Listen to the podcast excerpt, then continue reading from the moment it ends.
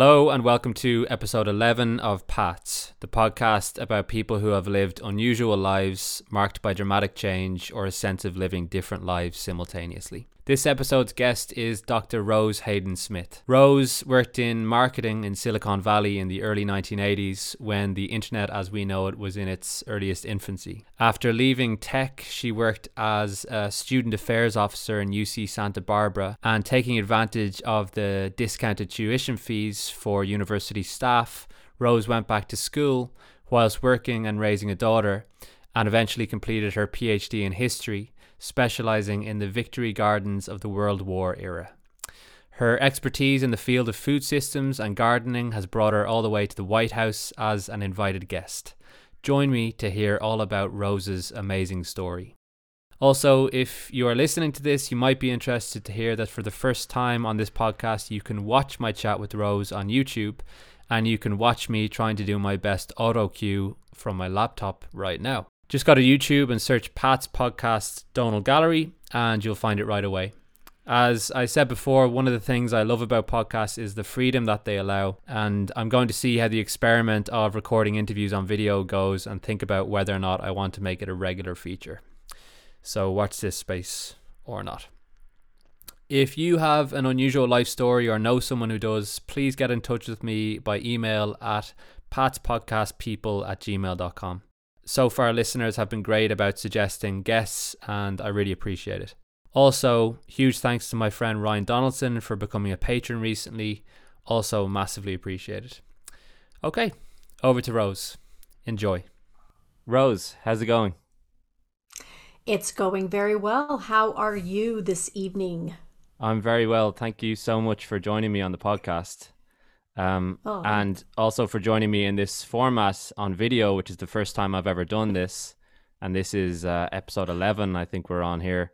Um, so it's a, a, nice experiment to get started on this with, with your encouragement. You were kind of the one who, who said, yeah, come on, let's just uh, stop being a sissy and let's just do it on video.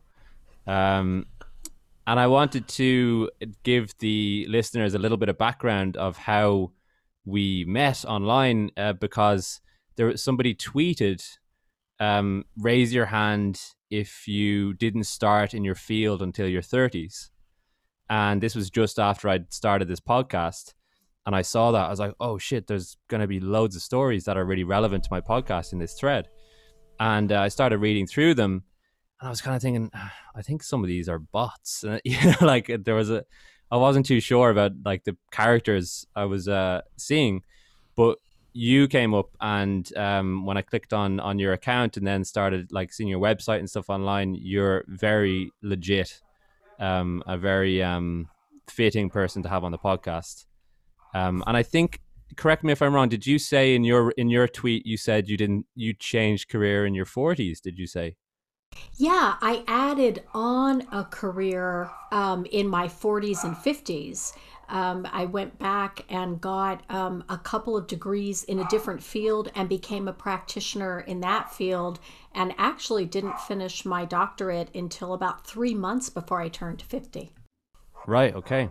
Um, yeah, and I think that's really inspiring for for anyone, you know, um, a big point of this podcast is to go to anyone, any listener or now viewer, to say that you needn't ever feel in a rut, and there are, if you don't, you know, if you feel like a change, you can do it, and you are very much living proof of that. Um, so we're gonna we're gonna hear all about your story, and I gather in in the kind of broadest terms, you, in the earlier part of your working life, you worked in uh, Silicon Valley in in um, marketing and and writing for a number of different companies. Um, and then in the later part of your career, the more recent part of your career, you've been an academic focusing particularly in agriculture and uh, gardening, and particularly uh, victory gardens, as they were known, um, which is like your specialist field from World War One and World War Two up to the present day and how those things could be implemented today. Is that a fair kind of summary? It, yeah, yeah, it's a fair summary. I had um, kind of um, uh, a convergence of careers where I was um, a garden based educator. So I was actually teaching people and working with volunteer groups and communities to help create um, school, home, and community gardening efforts. So I was like an, a community educator. And then I got really um, just passionate about the history of sort of gardening in communities and schools. And so that's when I decided, you know, I'm going to go back to school and learn more about this. And that's when I started um, my sort of add on career as an historian. Right. And that brings us nicely back to your childhood because I gather you were saying your your a big part of your childhood was that you traveled around a lot with your parents and they they brought you to a bunch of different like civil war sites. Is that correct? Yeah so it was really interesting. Um, my you know we had a fair number of kids and so we would take these um, road trips every summer like just everyone piling into the car and we would go to national parks, we would go to historic sites, we would go to museums. And um, my my father in particular was really big on that, right? Like if you're if you're gonna go to Washington D.C., you're gonna go to every museum. And um, I was really intrigued when I was a little kid with um, the American Civil War and so um, my parents and my grandparents, um, my grandparents and eh, you know my, my family's from the south originally. So they they took me around to all these um, battlefield sites which was kind of like a weird thing to do when you're a kid but really super super interesting. And then um, you know any number of books i wanted to read my parents would help me access either through the library or just giving me books. Really fabulous. I saw you. Uh, I watched your chat with your friend Suze. Um, I gather she's like a fellow Ventura resident. Um, and you described yourself as like a weird kid. She kind of prompted you, but you said you you felt like you were a weird, a bit of a nerdy weird kid. Oh, it's a completely weird kid, and um, it, it, no, I mean I was a completely weird kid. I was, um, you know, you could find me um, like parked in the hallway of our house. We had this bookcase with a set of encyclopedias, and I'd be like parked in the middle of the hallway, obstructing traffic in the house, you know, just looking at things. And I'd be, you know, um, asking older people, just sitting down with older people, just saying, tell me about these things. And, um, you know, just collecting stuff, like huge collector. And um, I think that's that's so interesting that you went and um, looked at that interview with Suze, who's actually one of my best friends. We share a birthday and we've been friends for many many years and she's remarkable. Yeah well i got a really nice sense of uh, like the community that you live in and that's actually something i wanted to touch on uh, early in the interview because part of what's so interesting to me about your story you live in california in, in ventura in california and as anyone who listens to this podcast i'm, I'm from dublin and i live in london. And um, even like even right now visually you can kind of see like it's dark outside here because it's eight o'clock or thereabouts and it's noon over there in california but that's like a nice visual kind of metaphor for the way i would see those two worlds that california is just such a, a sunny kind of i don't know kind of upbeat and kind of a floating energy about about it you know and it feels a bit like a different planet um to to what i would know. Not that this is like Mordor or anything like that, but you know, it just um, you know what I mean. That, that I feel like your experience is just extra in- interesting to me because California kind of feels like another planet, and I got a little bit of an insight into that. And I remember you said when we talked before uh, that you moved to Ventura in part because uh, your husband said that it had great surf in in Ventura. Is that right?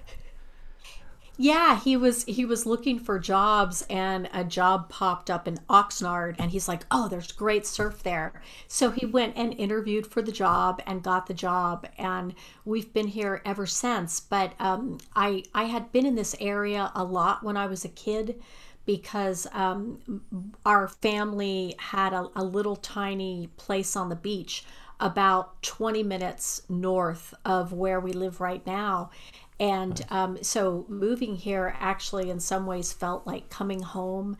And, um, you know, California is just such an interesting, wonderful place. And um, my family actually came to California when I was a little kid. And one of the reasons um, that my father um, chose to to move to California was not only for work, but because um, California had and still has this incredible public system of higher education mm. and um, that was like huge for my dad was that that any place that um, is investing in public education like this is is going to be a really good place um, to live in terms of you know um, economic engine and california really is larger than life. I, I think that if if you've never been here you don't realize how large it is and how diverse it is in terms of ecosystems and in terms of um, population and cultures. And it, it's just um, really a, a wonderful, exciting place to be, despite um, all the challenges, right? Because it's a huge mm. state. I mean, there there are 40 million people here. Um, probably about, I'm guessing, one in every eight Americans lives in this state. Mm. It's one of the biggest economies in the world just by itself, isn't it? Oh yeah, it's like I I'm I'm not sure it, it goes up and down, but I'm guessing it's probably in the top five. Right. Yeah. Um, yeah, it's amazing. And so, and, and that's another thing. Not just that, uh, you know, talking to you and the stories of California feels like kind of talking to someone on another planet. But I think also it's a very, from what I can tell of it, your life story is a very kind of American story, uh, in the best way possible. You know, like uh, you've had a lot of great opportunities in your life and you've worked really hard and and as we're going to find out as we as we go on you know you've had what seems to me like a really kind of rich life um you know and a, re- a really bunch of really positive experiences. Um so in terms of that the the educational opportunities that your your dad was you know that was part of the reason that you guys moved what tell us about that. What what did you first study in university? And, and tell us where you went yeah, so um, I I went to a public high school in a um, a pretty small rural community because um, that was where we lived. My father worked at the Air Force Base, but he wasn't. He was out of the military by that time, so we had to live off base. So um, we lived in this little community, and um, super small high school, right? I mean, there there were like um, 80 students in my graduating class, which is pretty small. But mm. I went to um, the University of California at Santa Barbara um, because you know I our our family had always you know spent um, summers and a lot of weekends up in that area and it felt very comfortable to me but it was huge right? So um, i studied um, my my first couple of years i did mostly general education and communications but then i switched to english. And um, most of that was actually kind of like british literature right? And um, it was a wonderful course of study because um, in studying the literature, you learned so much about the history.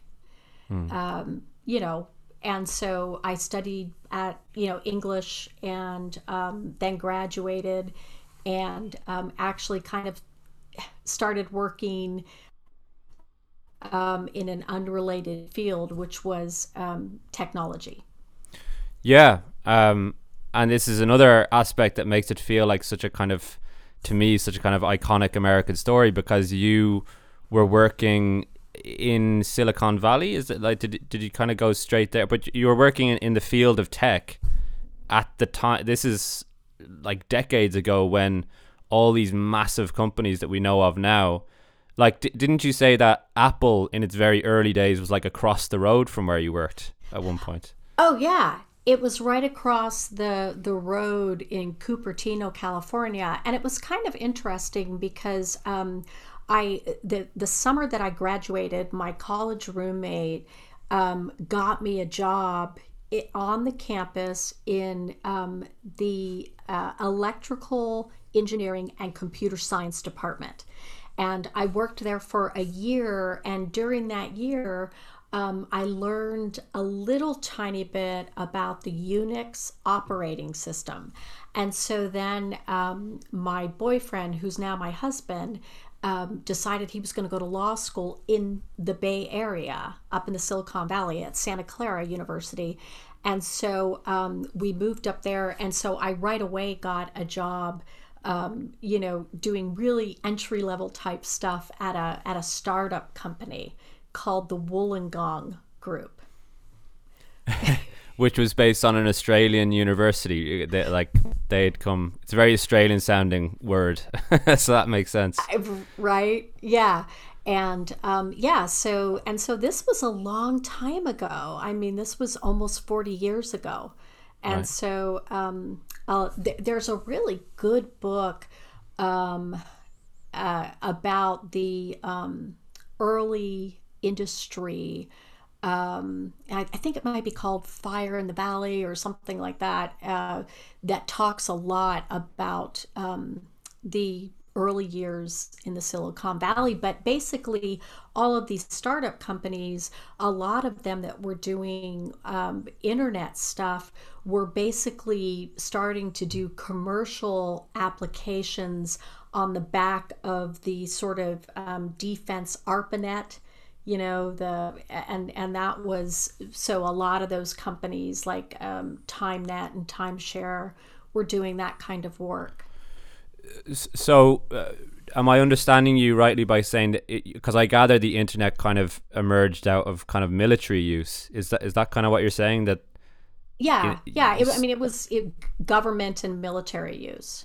Right, right. Yeah. So, so you were literally right there as the internet was kind of being created. You were working in those kind well, of I mean, there was definitely work going on in in the period before I started, but it was a it was a period where there were a lot of startups, um, you know, creating um, applications that and commercial applications, software, things like that, that would run um, on the internet and so it was really interesting um, hmm. place to be. Um, did, if at that time, uh, if somebody told you what the world would be like now, and how just totally dominant the the internet is in our lives, would that have been bizarre? Like, well, it, it would have been really bizarre because, um, you know, when I think about, um, you know, my my jobs in college, you know, you were using mag cards, right? Um, and, and putting those things in. And so, uh, you know, when I was in college, I was typing papers, um, including my, you know, undergraduate sort of thesis on typewriters i mean not not mm-hmm. computers um, i mean i'm i'm guessing that sort of maybe the the first microcomputer was maybe introduced probably right around the time I graduated from college. So, yeah, I would not have been able to imagine um, this sort of changes. I mean, it's hard for me to think back, um, you know, 12 years ago when I still had a flip phone. Mm. You know? Yeah, the, the advance in phone technology has been really kind of startling, hasn't it? it it's been amazing.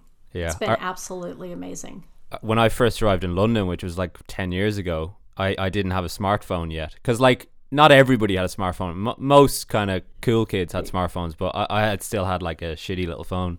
And uh, I remember I was trying to find my way around London, like w- literally with a map, like a booklet map.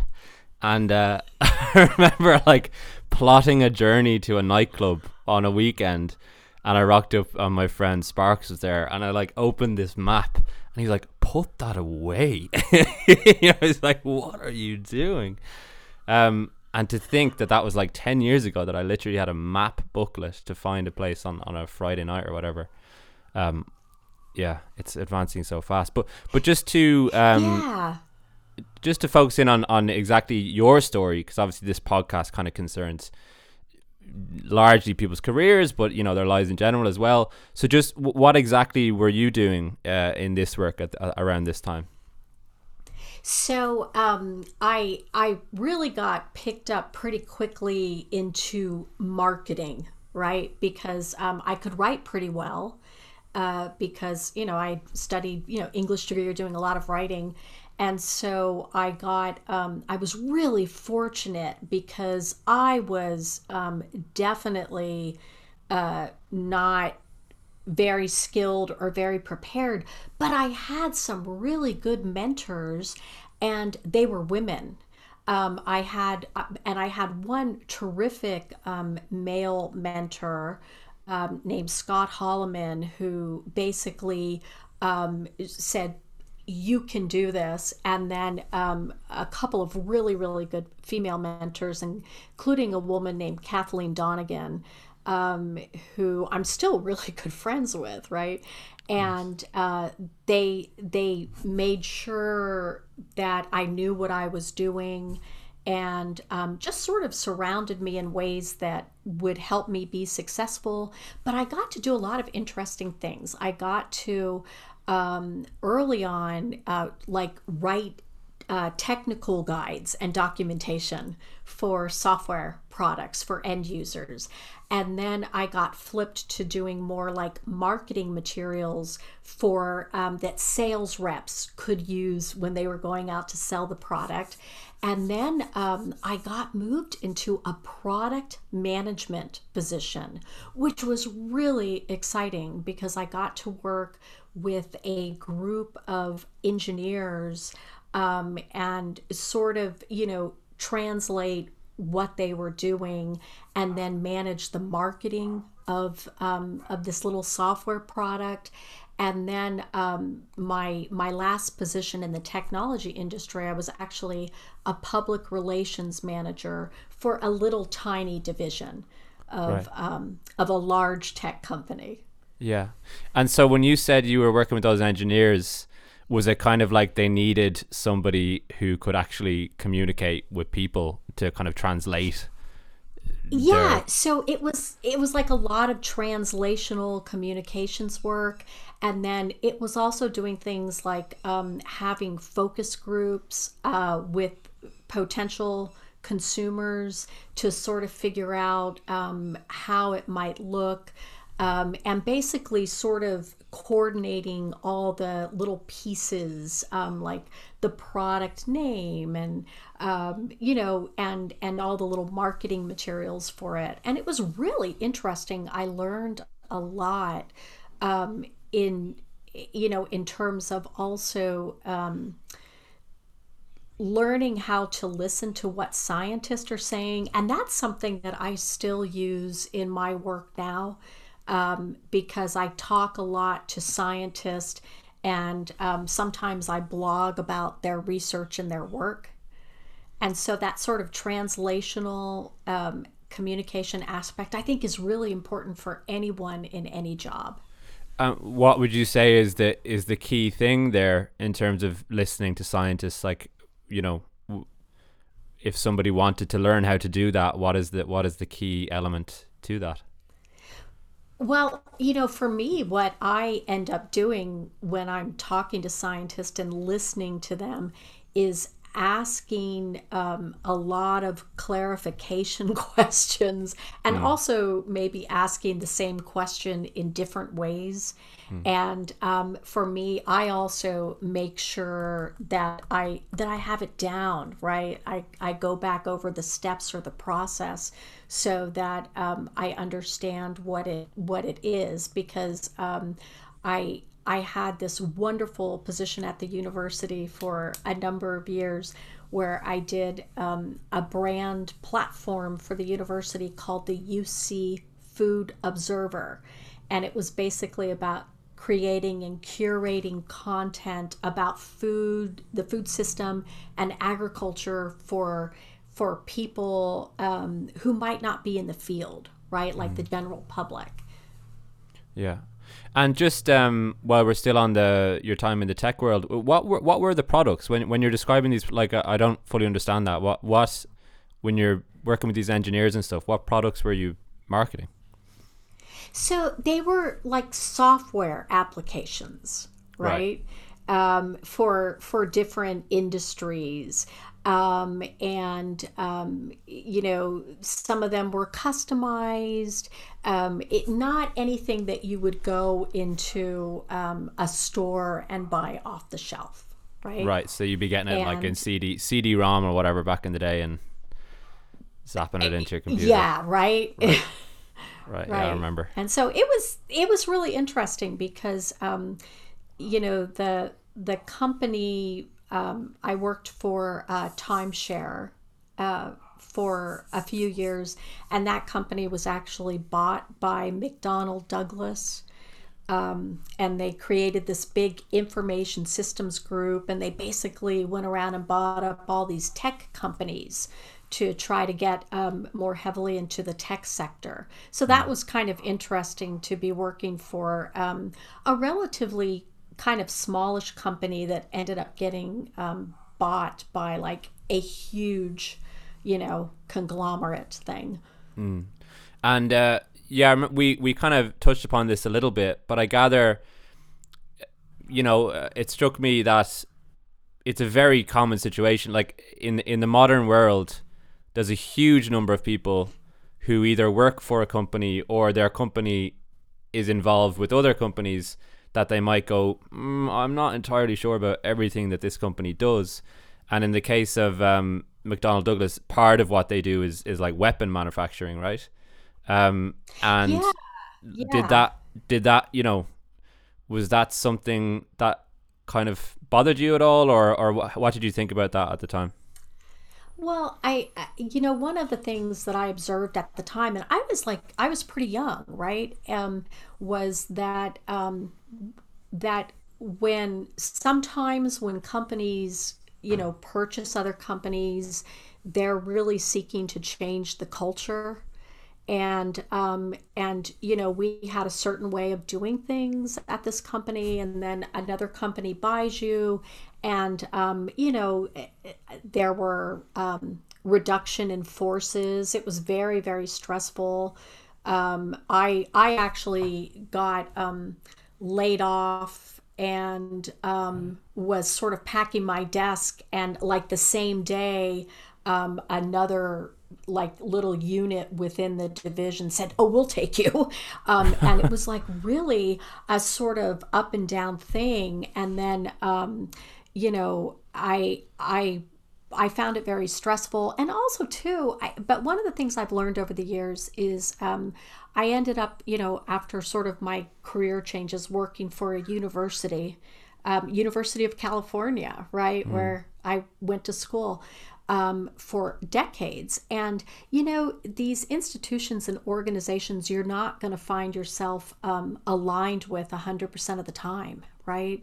Mm. And I mean, I remember um, as a young student at the university, you know, marching with other students to the administration building, holding up signs, encouraging the university to divest of its um, sort of economic and investment activities in South Africa right mm. Um, mm. at that time and and you see that um, i think some institutions and organizations you're not entirely aligned with but you can come to um, a, an okay agreement about where they are yeah um, yeah i hear you i hear you i think a, a, lot of people are in that you know kind of position because um, everything's so yeah. interconnected uh, these days um, and just uh, before uh, kind of moving on to your transition out of tech, uh, an interesting character that you came across was uh, Doug Eng- Engelbart. Am I pronouncing his name correctly? Um, and yeah, I, I until you told me about him, I hadn't heard of him, but I looked him up, and Doug Engelbart was like a kind of a pioneer of computer technology, and in lots of different ways, he seems like a bit of a kind of Edison of of like computer technology, and he uh, invented the mouse or was like major in involved in that. Is that right? Yeah, and it was so interesting because um, if I had known then what I know now, um, I mean, I would have had a million questions for him. But he he was um, very very well known, and um, he worked at the same company I did, which was a pretty small company. Um, and it was at the end of his career, and he was sort of simultaneously there and at Stanford um, University. And um, you know, I got to meet him a number of times, and you know, talk to him in passing, and be in some meetings with him and just like a really kind guy. But then afterwards you know you know you have that perspective afterwards of you know he's a really brilliant smart guy. And then decades later you're going oh my gosh you mm. know uh, this guy was amazing. And his um, his family has uh, set up an institute um, that that sort of does um, still does i think think tankish type stuff around um, some of the ideas that he had. Right.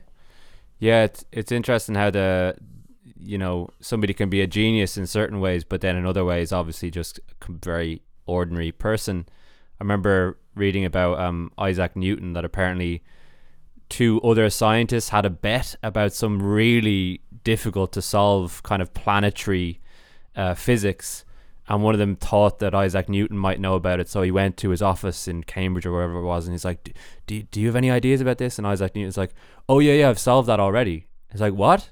Yeah, yeah, it's somewhere around here. It's on a piece of paper somewhere, and he couldn't find it. you know, it's like he's just such a disorganized person. Um, so maybe like in the terms of just Doug Engelbart being a genius in one way, but then just like a nice guy to chat with and not wearing it yeah. too heavily. And, yeah, and um, again, just amazing that um, you know, and I've had that experience at the university where um, you meet some of the researchers and the scientists, and they're wonderful and they're low key people, and then you go look at their body of research and you you figure out sort of where they are located in the field, and you're like, oh my gosh, you mm. know, um, absolutely amazing and uh, that's one of the reasons I I'm I've learned to sort of ask questions um, because you know you don't really know people's stories until mm. you ask them questions. Absolutely, and just to get a sense, because one thing, another thing that amazes me about your story is that you've done so much, uh, whilst at the same time y- you have a daughter, right? Um, so had your daughter had she been born when you were still in tech, or was that after you'd left that? No, no, she was born um, after I left tech, and I was um, working at the university. Right. And um, I I was uh, you know like a community educator, and I was um, working with volunteers and and providing leadership for uh, community based programs um, one of them is 4 H, which is in the United States, it's a youth development organization. And it's kind of like um, Scouts, except it really focuses more on sort of agriculture traditionally and STEM and things like that. And it's actually publicly funded. So right. it's um it's it's like a, a national program. So I was working with that, and then also working with um, the Master Gardener program, which uh, which trains uh, community volunteers to go out and do volunteer work in in gardens um, in the community. So she was born around that time, and um, those positions, um, you know, there was enough flexibility um, and I also, you know, I, I would do a lot of work um, on the weekend in the evenings because community programs, you know, that's where the events mm. are because everyone's a volunteer in the evening on the weekends. So then my husband would, you know, um, take over. So we, we split it pretty well and um, it worked really well. And, and she's, um, always been, you know, so wonderful and supportive. So when I went back to school, I went back to school when she started um, first grade because she had like an extended day so i could like race up to a class like a three hour class and then race back and and do a little bit of work and then you know get her. And um, it was really interesting because she used to go up with me when i was um, doing research for my phd and she was she was little and she'd stand on this little um, stool at the library at the university and copy pages for me. And um, then when I was um, finally doing my book years later, she was the one who actually did the last citation for me, nice. uh, like in the, the footnotes. Yeah, it was it was very a nice sort of arc. Yeah, yeah. Um, right. So so the birth of your and it, your daughter's name, just to Oh, her name is Natalie. Natalie, nice. So, so Natalie yeah. was born years later. So, if we just step back a little bit, how, how did your time in uh, in tech come to an end? So, my time in tech came to a kind of weird end. Um, you know, we decided to move back to Southern California. And the company I was working for, you know, by then it was owned by McDonnell Douglas. Mm. So my husband and I first moved down to Orange County, and McDonnell Douglas had lots of facilities in Orange County. And they they said, you know what, we'll you're moving, but we'll keep you on. So I I worked in Orange County, and then I would fly up to the Bay Area, and um, I would be up uh, there like Monday through Friday um, one or two weeks a month. And um, they they had so many people traveling in and out that the um, the corporation actually rented apartments. And right. so it was actually kind of a it was like a weird period but it was also kind of interesting because um, you'd end up in an apartment. They were female and male apartments right? You'd end up um, in in a female apartment with uh, maybe someone from new york city or texas. And so i actually made a lot of friends because you were there like monday through friday right? Mm. um, and then uh, that just didn't seem sustainable.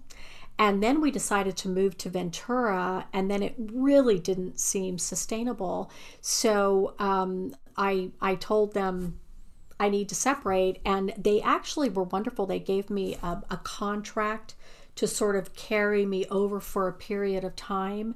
And um, I did a couple of little things. And then I got this um, great job at the university that I had attended as an undergraduate as a student affairs officer, which right. was kind of um, the the beginning of my second career, right?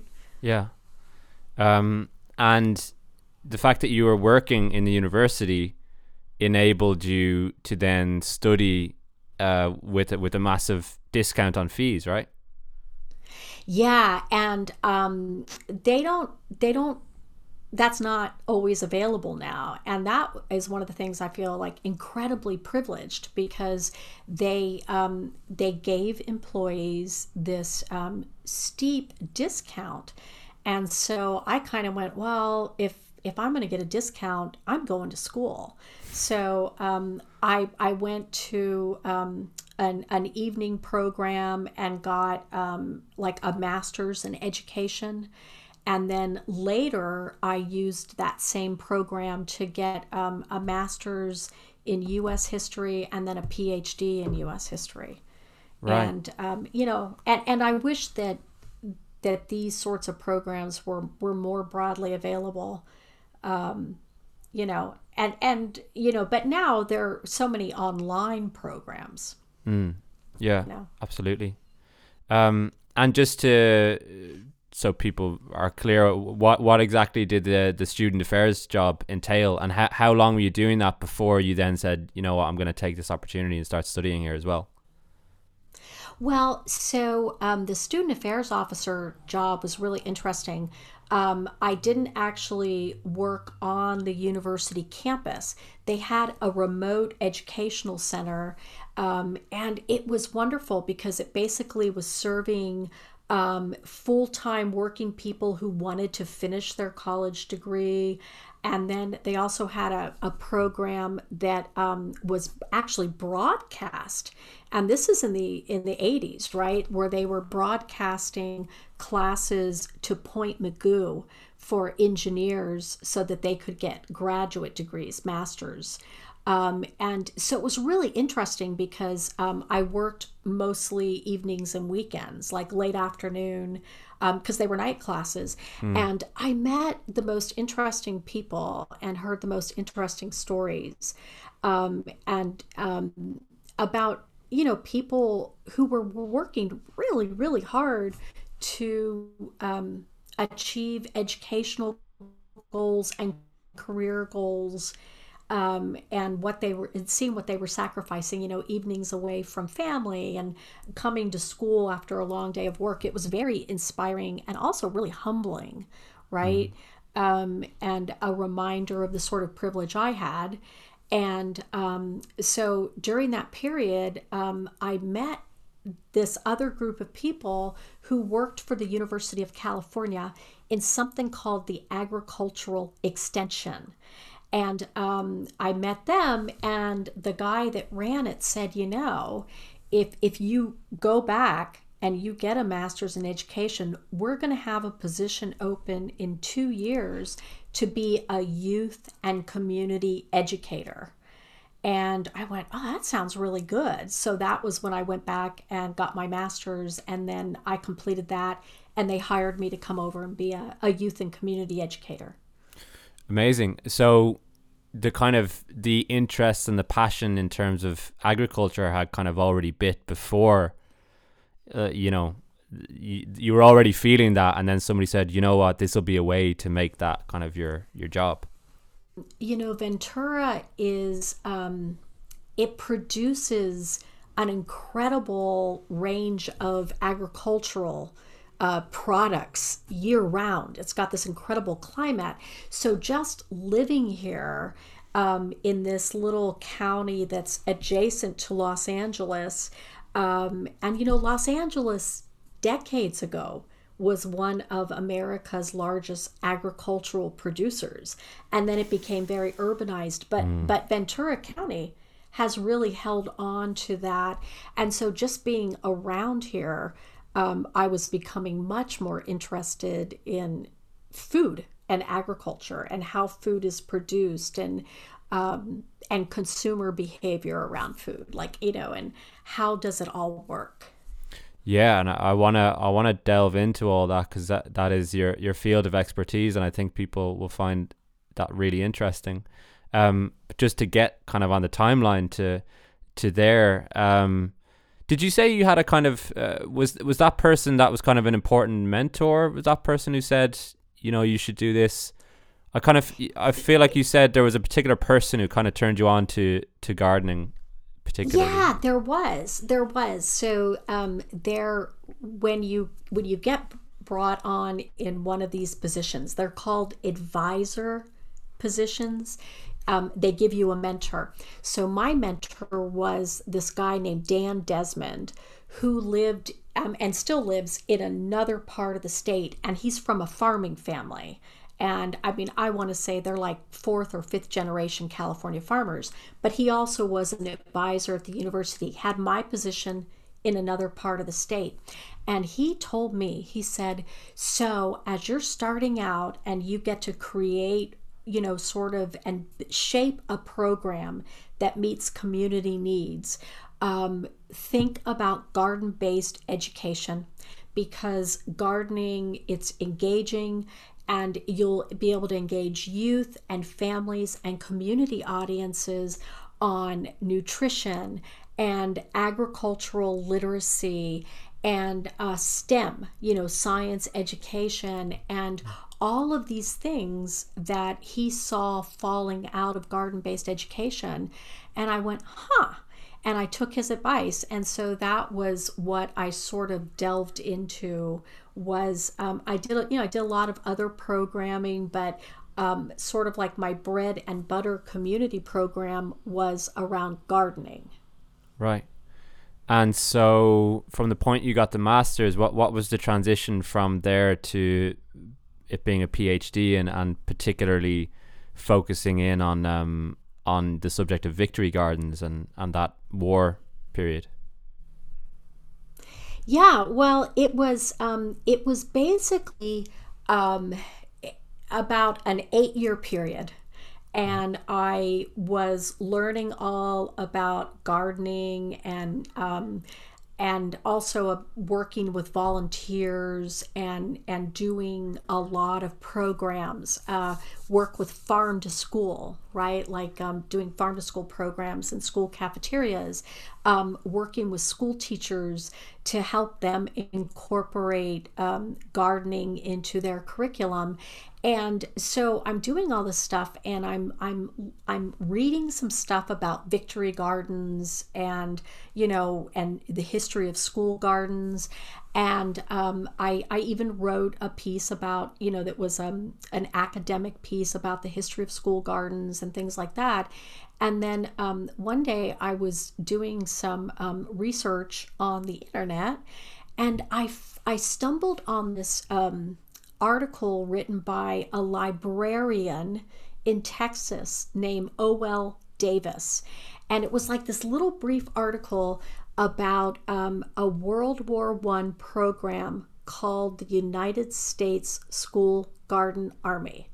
And I read this article and I went, oh my gosh. And so um, I, I want to go back to school and I want to study this. And so I actually um, uh, emailed the um, history department at UC Santa Barbara because I can't move, right? It had to be a place that was close.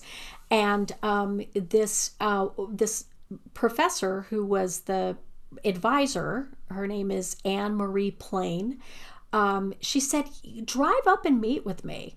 And so I actually drove up and met with her because I I did not have um, a bachelor's in history. I didn't I didn't really have any sort of preparation. I took um, one U.S. history class as an undergraduate. It was a, a California history class. I, I had no preparation. And um, I went up and met with her, and we really hit it off. And she's like, "You can do this." So I applied, and they and they accepted me. Hmm. Right.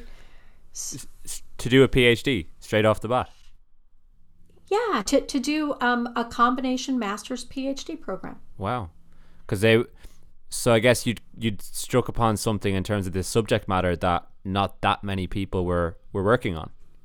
No, th- there was no one working on it, right? I mean, right. there was there was no one working on it, and it was really interesting because, um, you know, I very quickly honed in because you know when you're um, when you're working full time and you're going to school and you have a family, you have to be efficient, right? Mm. And so I really, like from the outset, I had my idea that I was going to do um, Victory Gardens and this United States School Garden Army because they were all sort of World War One programs. And um, uh, Anne Marie Plane and my other um, advisor, Randy Bergstrom, were really helpful to me because um, basically uh, you had you had to take these like a two quarter uh, you know long writing courses and research right?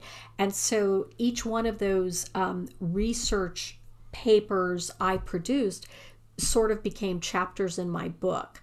So they made it as efficient as as they could.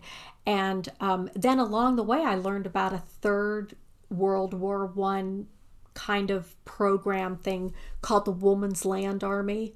Mm. And so then I I said, okay, that's going to be part of it, and that took me kind of down a little research thing about um, uh, the suffrage movement um, and women's horticultural schools, and uh, all of this stuff, of course, um, has its basis in um, you know the victory garden stuff that's all from the uk right? The united mm. states mm. modeled those things after the uk programs.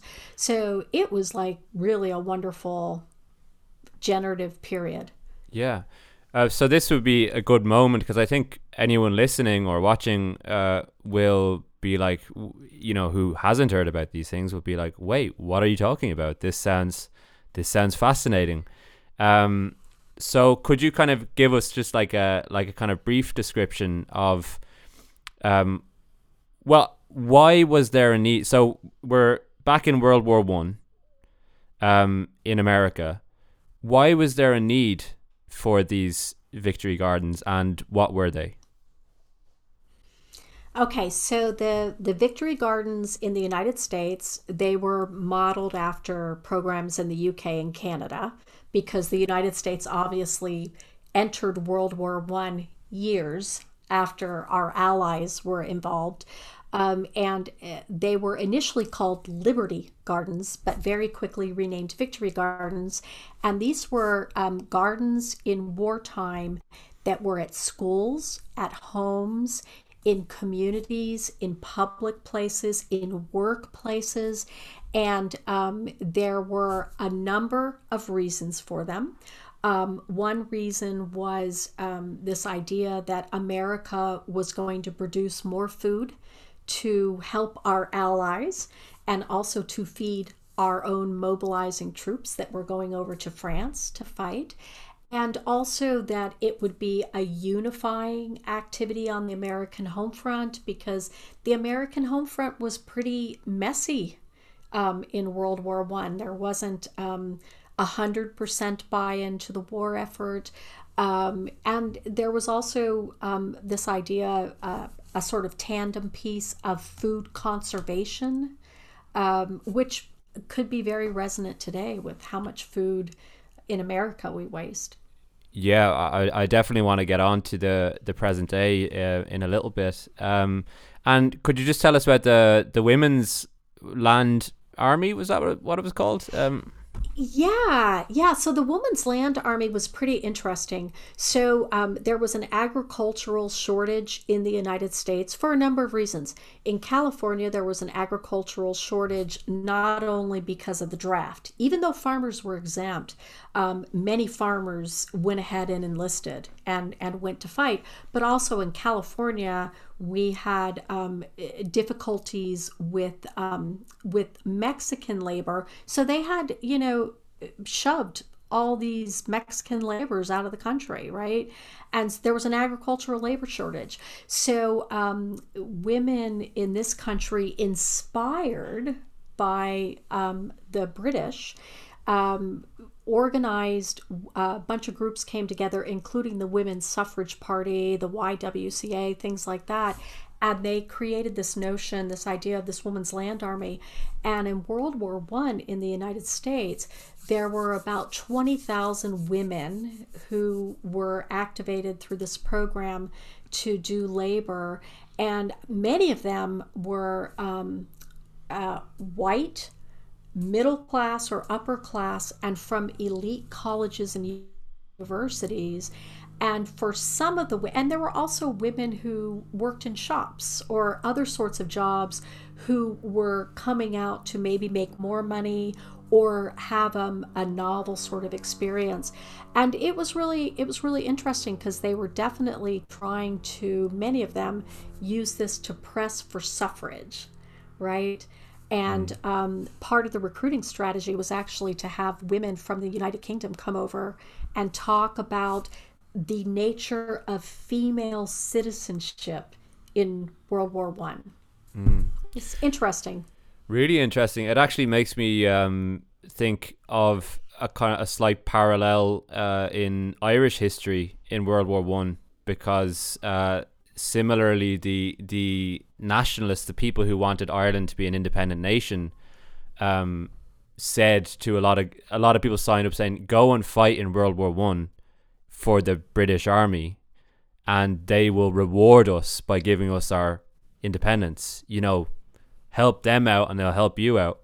And in, in a way, it sounds like a kind of a slightly similar thing. If if I'm picking you up correctly, that they were saying if we if we take part in this and we make a big contribution to this, then we've got a much bigger, a much better hand at this table to go now give us suffrage as as we should yeah, have. And uh, no you've you've got it exactly right and you know there was there was not consensus that that was the right strategy as i'm sure there was not consensus um, among the um, Irish nationalist, right? Hundred percent. Um, Yeah, it didn't. It didn't work out that way. Yeah. Um, right We, won't- we won't get into that. way.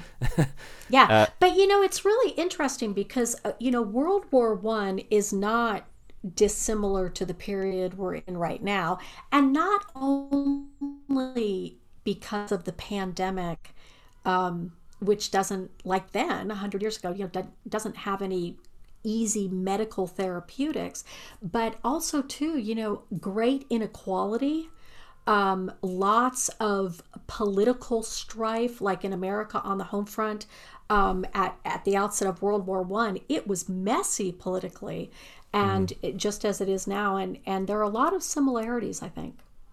Yeah, just you you mentioned about um, the Mexicans being shoved out of the country. Was that sounds so illogical when you're losing all these men to go off and fight in a war? Was that some kind of anti-immigrant thing going on?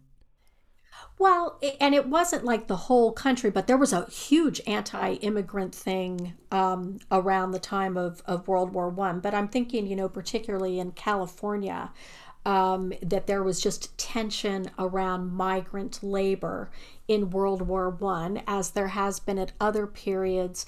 Um, but you know, the U.S. in a larger sense prior to World War One was having. Um, you know, uh,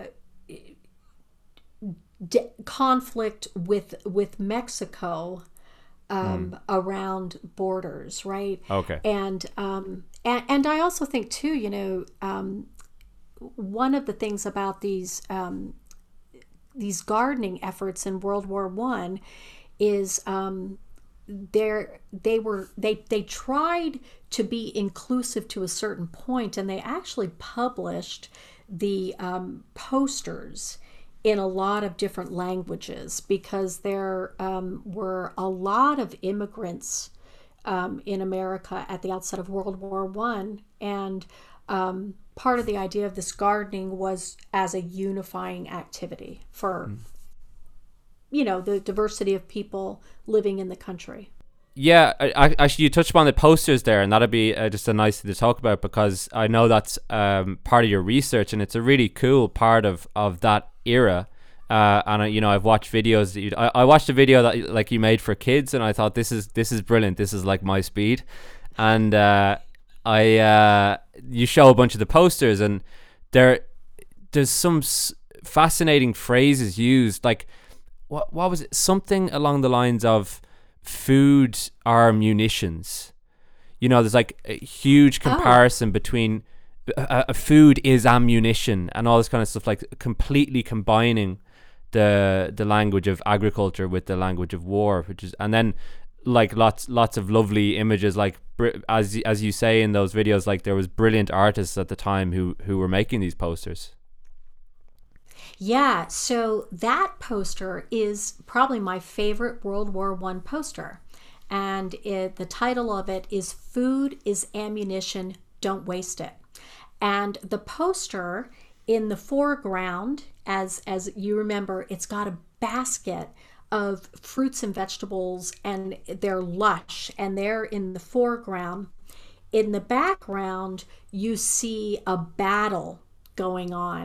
And um, a reminder that world war one was kind of in some ways the last old-fashioned and the first modern war simultaneously with horse cavalry but also machine guns right? And just Yeah. a- absolute destruction. But um, definitely these um, these gardening programs the rhetoric is heavily militarized and um, so it's the United States School Garden Army, right? And kids are invited to enlist. Um, you know, food is ammunition, don't waste it.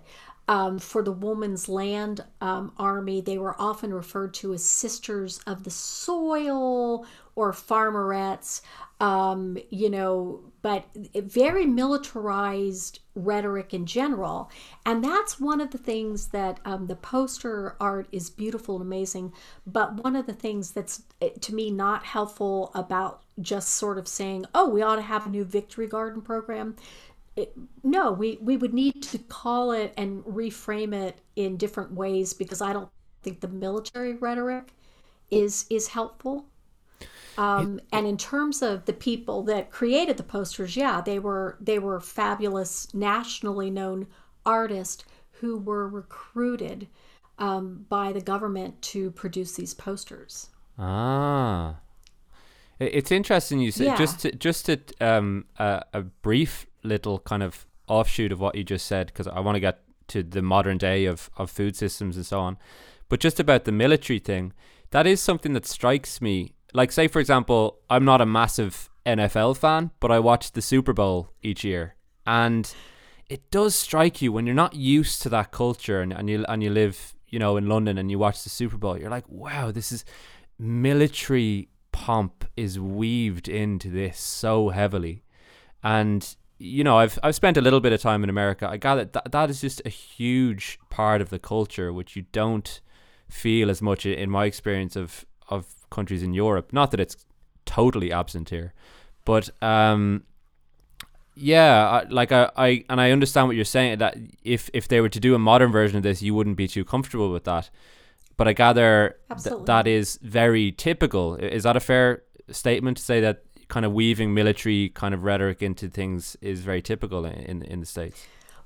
Well, I I think um, you know the the only thing I can you know really speak to would be these sort of victory garden things, but it's really interesting because I think um, you know we often forget our history and so, um, you know, at the outset of World War One, America did not have a very large standing army.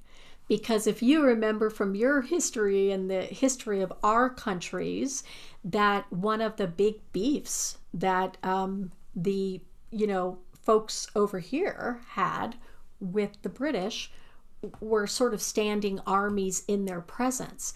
Mm. And so when the United States um, you know, declared war on Germany in World War One, um, we had to really quickly mobilize and um, and so these sort of um, and then we demobilized and then we mobilized again for World War II. But um, we, I mean, we certainly have. Um, I, and I don't know that I have a really good perspective on it. I mean, my you know my dad was in the military and I lived mm. on a military base um, for a while, but I do know that at least going forward, if you were going to have a national gardening movement, you shouldn't frame it in mm. in this sort of past um, military rhetoric. And I, I can understand why um, they maybe did it in World War One and World War Two, but I don't think it would be relevant now. But it's cer- it's certainly America, certainly a gun culture. Mm. Mm. You know. Yeah.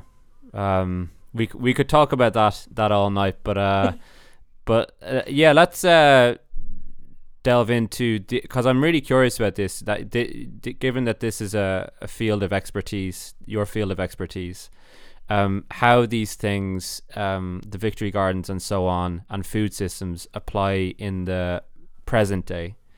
Um, because put it this way, in, in the kind of simplest terms, what would you say um, is the danger we're facing in modern times in terms of our food systems? Well, I, I think one of the things that we learned, you know, at least in America uh, during this pandemic is um, in the initial sort of part of the pandemic, there were some shortages, right? Um, and I I think one of the most you know, shocking things. And uh, it's been really reported on very well um, by some people in the American press, including um, a woman named Leah Douglas, is um, the the infection rate um, you know, COVID infection rate among agricultural workers, particularly in meat packing plants.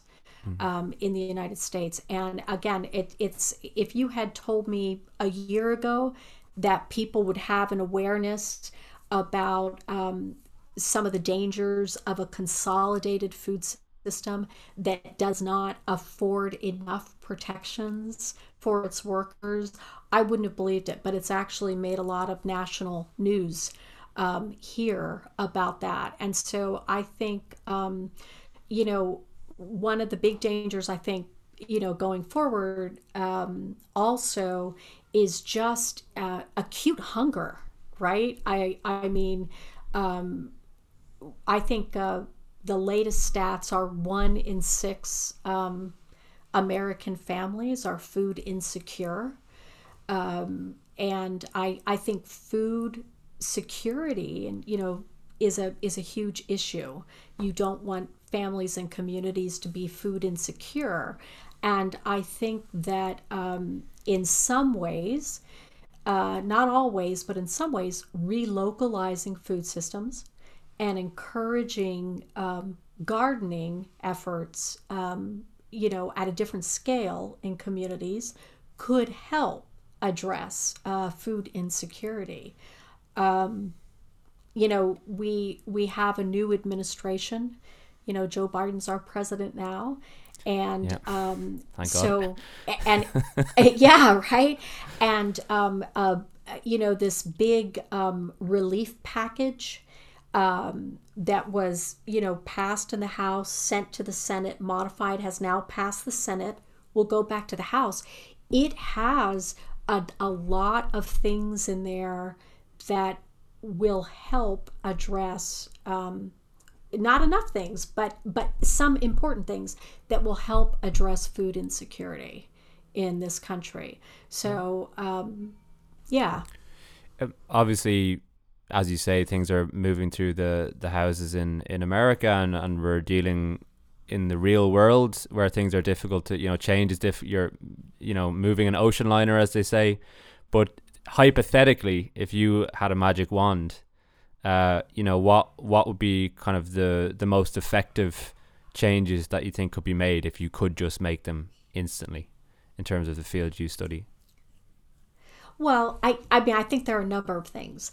Um, one of the things that I would like to see is um, I would like to see more processing, food processing capacity spread out um, to make the system more resilient and more equitable.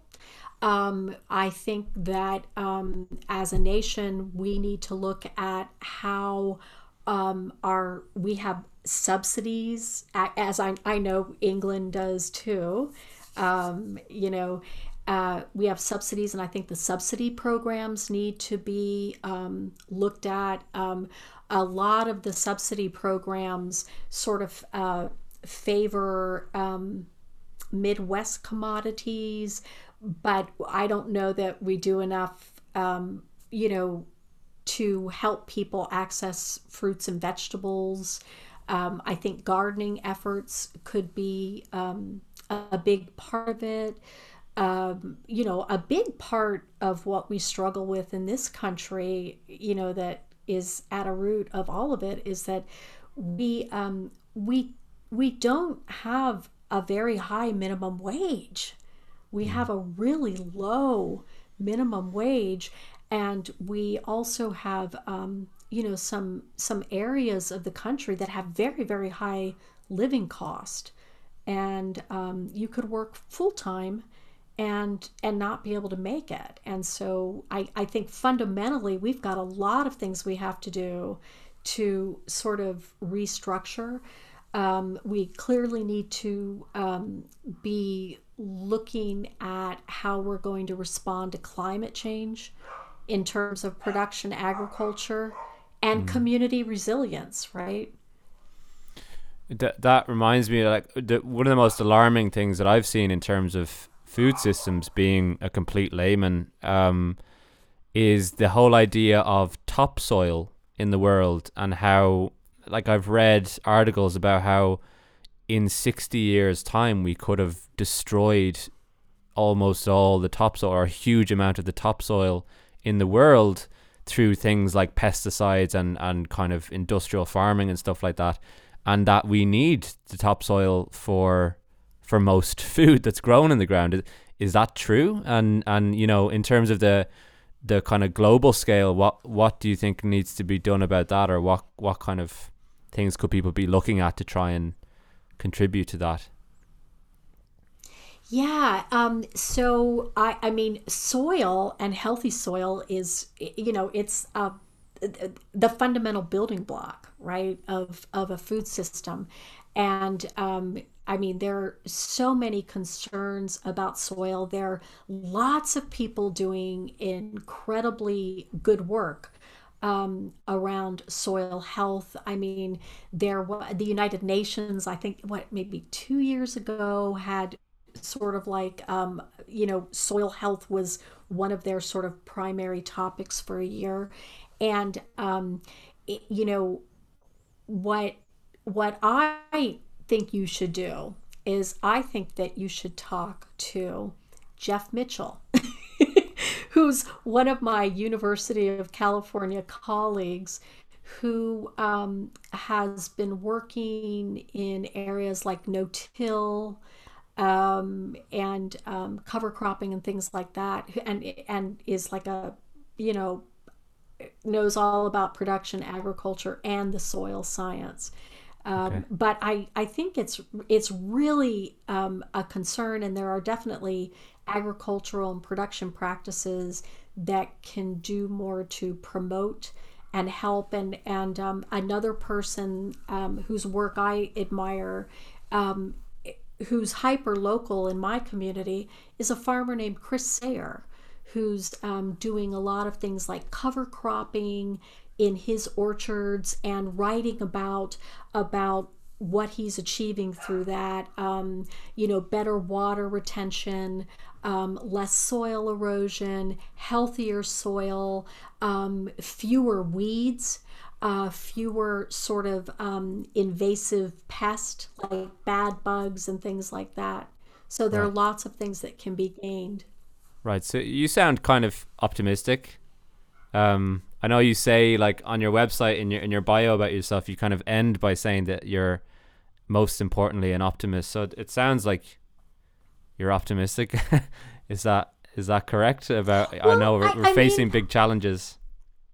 I mean, we're facing huge challenges, and um, I think more days than not, I'm optimistic because I think in this pandemic has been so terrible, um, so terrible. But what I'm also um, seeing and hearing from people is that a lot of things that have been surrounding us that haven't been good have sort of emerged. And I think a lot more people are seeing the challenges clearly.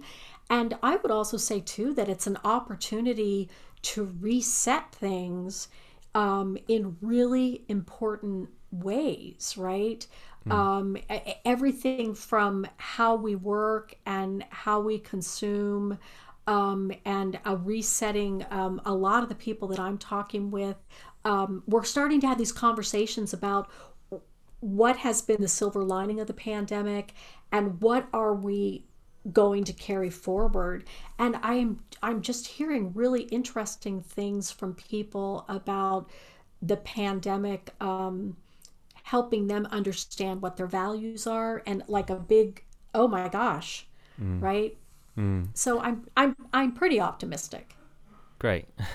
yeah, I completely agree. It's been it, one of the silver linings of this period. I certainly think has been a it's been a good time for reflection and uh, and because there's so much so many less distractions in terms of social distractions and so on. It's given everyone a chance if they wanted to to kind of read and listen to things right. and and and, yeah. and here's what I would also you know remind people about is um, in these periods where we've had these just horrible sort of global experiences, you know, the eh, Black Death and all that period, World War One, um, other periods of, of great upheaval, they have also been followed by periods of enormous creativity and reinvention. Mm. And so, um, one of the insights that I've gained as as someone who, you know, studies sort of like the first half of the U.S. century, is um, I never understood the 20s, right? I never understood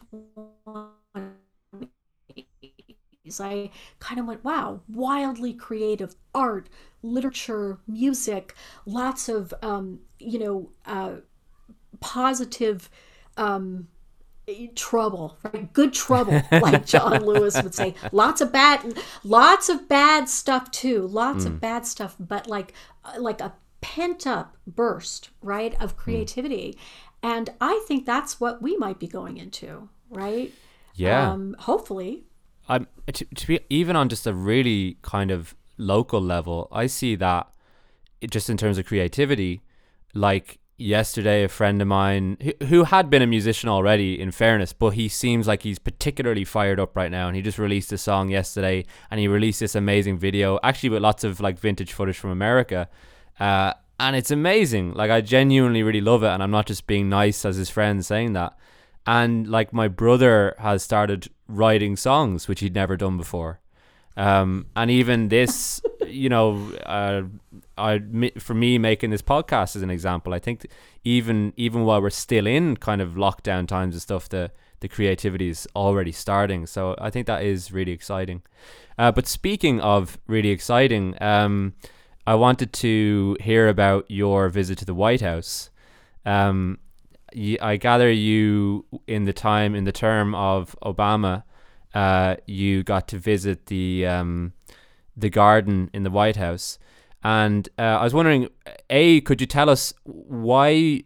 How did that come about, and why why were you kind of particularly chosen? And uh, you know, I gather as part of a group, or why were you chosen? And also, uh, can you tell us a bit about the garden and the initiative? Yeah, so that um, was an amazing time. And I was part of a group um, that was chosen. It was a small group. Um, we were all funded fellows by the Kellogg um, Foundation. And it, yeah, like the Kellogg cereal people, the family, you know, maybe a hundred years ago started a foundation, and um, they they funded um, all these fellows to work in different aspects of the food systems. And so the group that I was part of, we had this, um, there were several us that were focusing on gardening things, right? I was really focused on the potential of the victory garden model, right? That if we could, if we could have a national gardening initiative, how we might be able to improve things. So my friend Roger Doiron uh, from Maine, he, as part of his project, he did this um, this wonderful campaign that was basically whether John McCain or Barack Obama got elected, that whoever got elected, that they should put a garden, a vegetable garden back in the White House because that hadn't there hadn't been a vegetable garden at the White House since World War II when Eleanor Roosevelt had um, a victory garden there, and so um, it was really interesting. So um, we got invited to go because Michelle Obama had put in um, a, a garden at the White House. So our little group went and um, we got to meet with Sam Kass, um, who was the remarkable sort of, you know, chef and food systems expert that um, that came with the Obamas to to DC, and the garden was amazing. So um, they it is maintained by the National Park Service, and um, they have some really wonderful plant material that comes from um, Monticello, right? Thomas Jefferson's, you know, place, and right. um, it was it was absolutely um, one of the most amazing experiences I've ever had, and um, uh, we were we were given some little you know tomatoes, and so um, I had I had my three, and um, I wrapped them up really carefully, and I put them in my shoe so that when I, you know, I mean, not the shoe I was wearing, I t- yeah. kept them in my hand. And then when I got back to my hotel, I wrapped them up and I put them in my shoe to pack them. And then when I got home, we, um, my husband, my daughter, and I kind of like ate them in this like little communion type thing in our kitchen. I'll never forget the moment with, you know, with the sun coming through the kitchen window in the mid century tile. Um, but I have to tell you, a- another amazing garden that um, resonated with me even more deeply, if it's possible, in seeing a garden on, you know, at our nation's capital where, where everyone could see it, was um, the uh, Tom Vilsack, who was the Secretary of Agriculture under Barack Obama and is now Joe Biden's Secretary of Agriculture. Mm. He's coming back for a second visit.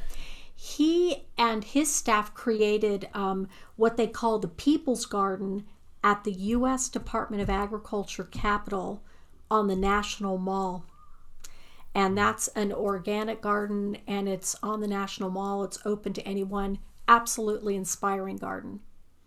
Yeah, that's really cool. Um, and just uh, I'm just curious about the kind of detail. I, I have this idea in my mind when when speaking to people on this podcast that sometimes it's nice to kind of zoom in on certain moments.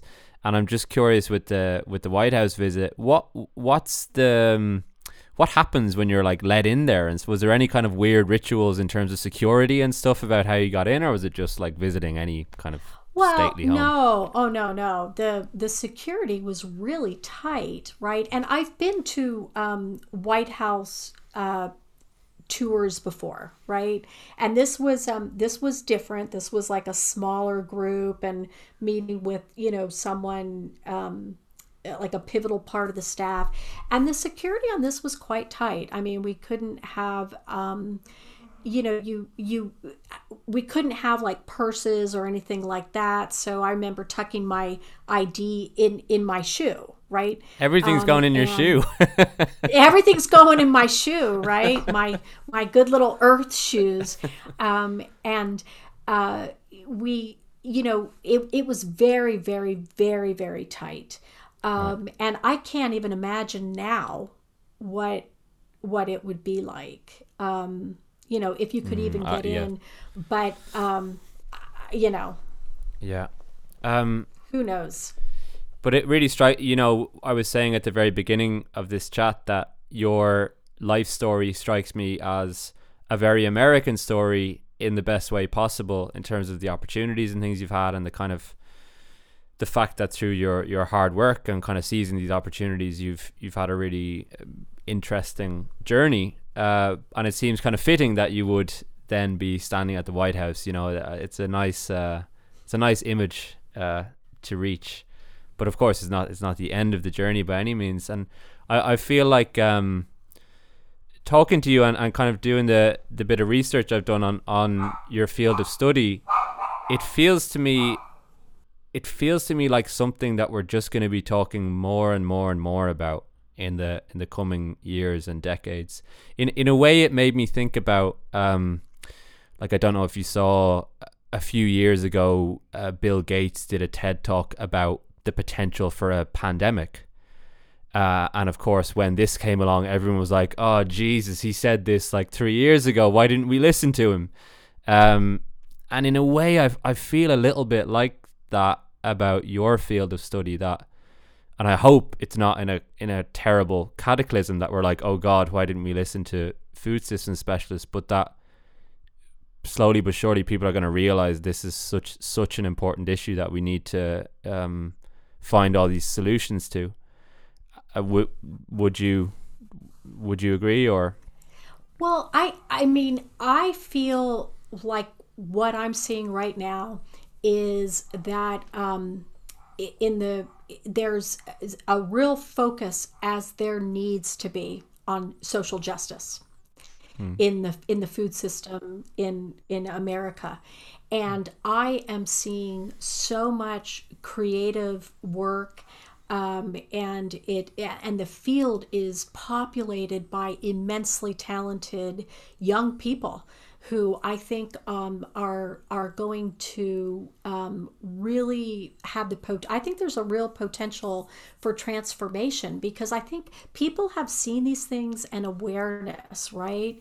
And um, and it's so interesting that you reference the the the Bill Gates thing because um, I I read all the pandemic stuff and I have for years and years because you know part of World War One was a pandemic, and so um, you know John Barry's book, The Great Influenza, um, is a fantastic read, and John Barry actually um, has you know is a incredible author historian, but also has done a lot of you know um, consulting work for the for the U.S. government on sort of pandemic stuff, right? Mm. Um, and and I I mean I remember when you know hearing these first reports, and um, I read people like Laurie Garrett, um, and who's a fantastic science journalist, right?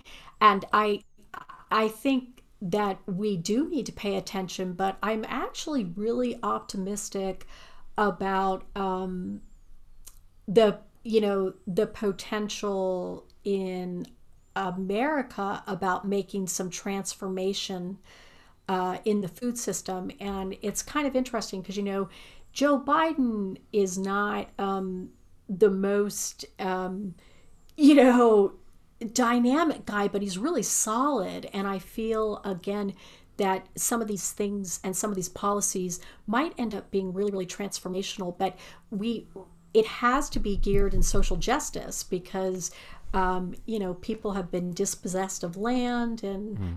um, and and that there needs to be sort of restoration of that kind of stuff mm. Mm. the kind of structural aspect of it, of it all before you can address structural yeah i mean i think if we don't address the structural aspects, um, it's hard to effect lasting change. Mm. And uh, out of so say just f- for me specifically, right? I I live in a house in London with two friends. We have a little garden. Now we're renting, so I don't I don't know if I could like dig it up, but uh, what would you say to me if I, if I was like, right, I just want to start dipping my toes in, um, or my toe in, uh, in starting to grow some food? What you know, what would you what would you advise? Well, um, does your community in your neighborhood is there an allotment garden where you could go and get an allotment? And um, so I really encourage people because, you know, right, access to land is a privilege, mm. you know? Um, and, you know, if, if, if you lived where I lived, you could grow things in pots on your patio, but, you know, you may not um, be, be able to do that. So the first thing I would do would be to see um, is there any place in the community where I can grow food? But I hmm. think fundamentally we need to be much more radical about that, right? We we need. I mean, I would love to see um, more gardening in public places. You know, like in World War One, you know, you had gardens on the National Mall in the United States at Boston Common. So, um, do you have a nutmeg garden in your neighborhood? Probably. Uh, because uh, because you live in a country that really loves gardening. Yeah, um, it's definitely a big uh, part of it's it's more a part of English culture, I'd say, than Irish culture. Um, and yeah, living in London, I've definitely seen some. I haven't noticed any any in my area, but uh, you know, I could easily just have a blind spot to that. But definitely, yeah, that's a, a really interesting point. And even just put like like putting some pots down, or, or you know, it'd be good to just start experiencing it a little bit, um, just so you know some of the basics. Uh, if this becomes a bigger and bigger thing, as as I suspect it might. Um, I just wanted to touch upon because we've talked about you having various different careers. Um, but another thing, like we and we've talked, uh, you know, all about the the food systems expertise and and uh, victory gardens and so on. But another thing, uh, if you look at your website, is you've got this company, Shine Communications. Is that correct? Yeah, yeah. Uh, and how would you describe? How would you describe that? Um, it's I do um, sort of really customized and boutique uh, digital strategy mostly for organizations and individuals who are in higher education. Right. Um, you're you're a one woman band, Rose. Yeah, you know, just I don't. Hey, it's you have to evolve. yeah. Well, that's really cool, and you know, I, even the fact that we're uh, trying this on. This is the first time I've done a video interview, and that was on, as I said, on your kind of encouragement. So I feel that that sense from you that you like to um, keep moving forward, and you know, thinking thinking of creative ways to do so. So it's um, yeah, I I think um, you know it's really really important to be flexible and to embrace opportunities. And if you're like me, where you've had um, a lot of privilege around um, accessing education, to you know to to use that and to um, evolve and try new things. I mean, I certainly, and also too, I mean, I am just not um, scared of falling flat on my face. I just mm. don't care. I mean, I learned something, right? Mm. Every time I fail. Are you ever lazy? Because you seem just like you've got so much on the go. Do you ever just like not do anything with the day? It doesn't seem like it. Well, you know, um, that's actually one of the things that I've been um, really trying to focus on in the pandemic is to um, to really be more comfortable with not doing anything and just um, you know sitting outside and sort of going oh this is great or taking a walk um, around um, the neighborhood um, I like to read, um, and I've actually been been trying to pick a day a week where I unplug, like a social media Sabbath, mm. Mm. and that's been really really helpful. But um, I I I need to do more of that. But that's been a good lesson, you know, in the pandemic is. Um, privileging more of that time and realizing that even in sort of the silence and the quiet times that that's an actually really generative time in terms of ideas and thoughts absolutely i think we're missing that so much more than we realize in this day and age where you're constantly looking at a screen just the the imagination of the mind wandering Absolutely. Absolutely. And you know that's that's one of the things too about, you know, about an unplugged childhood like mm. I had, right? I mean, um, there was just endless opportunity because there weren't screens and um, my parents were not big on tv i mean until i was in high school we had like a little 12 inch black and white sony tv with you know you can get like three channels and um, having that sort of opportunity to be creative and you know read and and do a lot of thinking.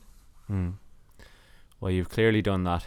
Um, and uh, really grateful for you sharing your story um, dr rose. I've been i've been taking the liberty of just calling you rose but of course you're a doctor rose is great and you know thank you thank you for inviting me um, to share my story with you, and I've enjoyed it immensely.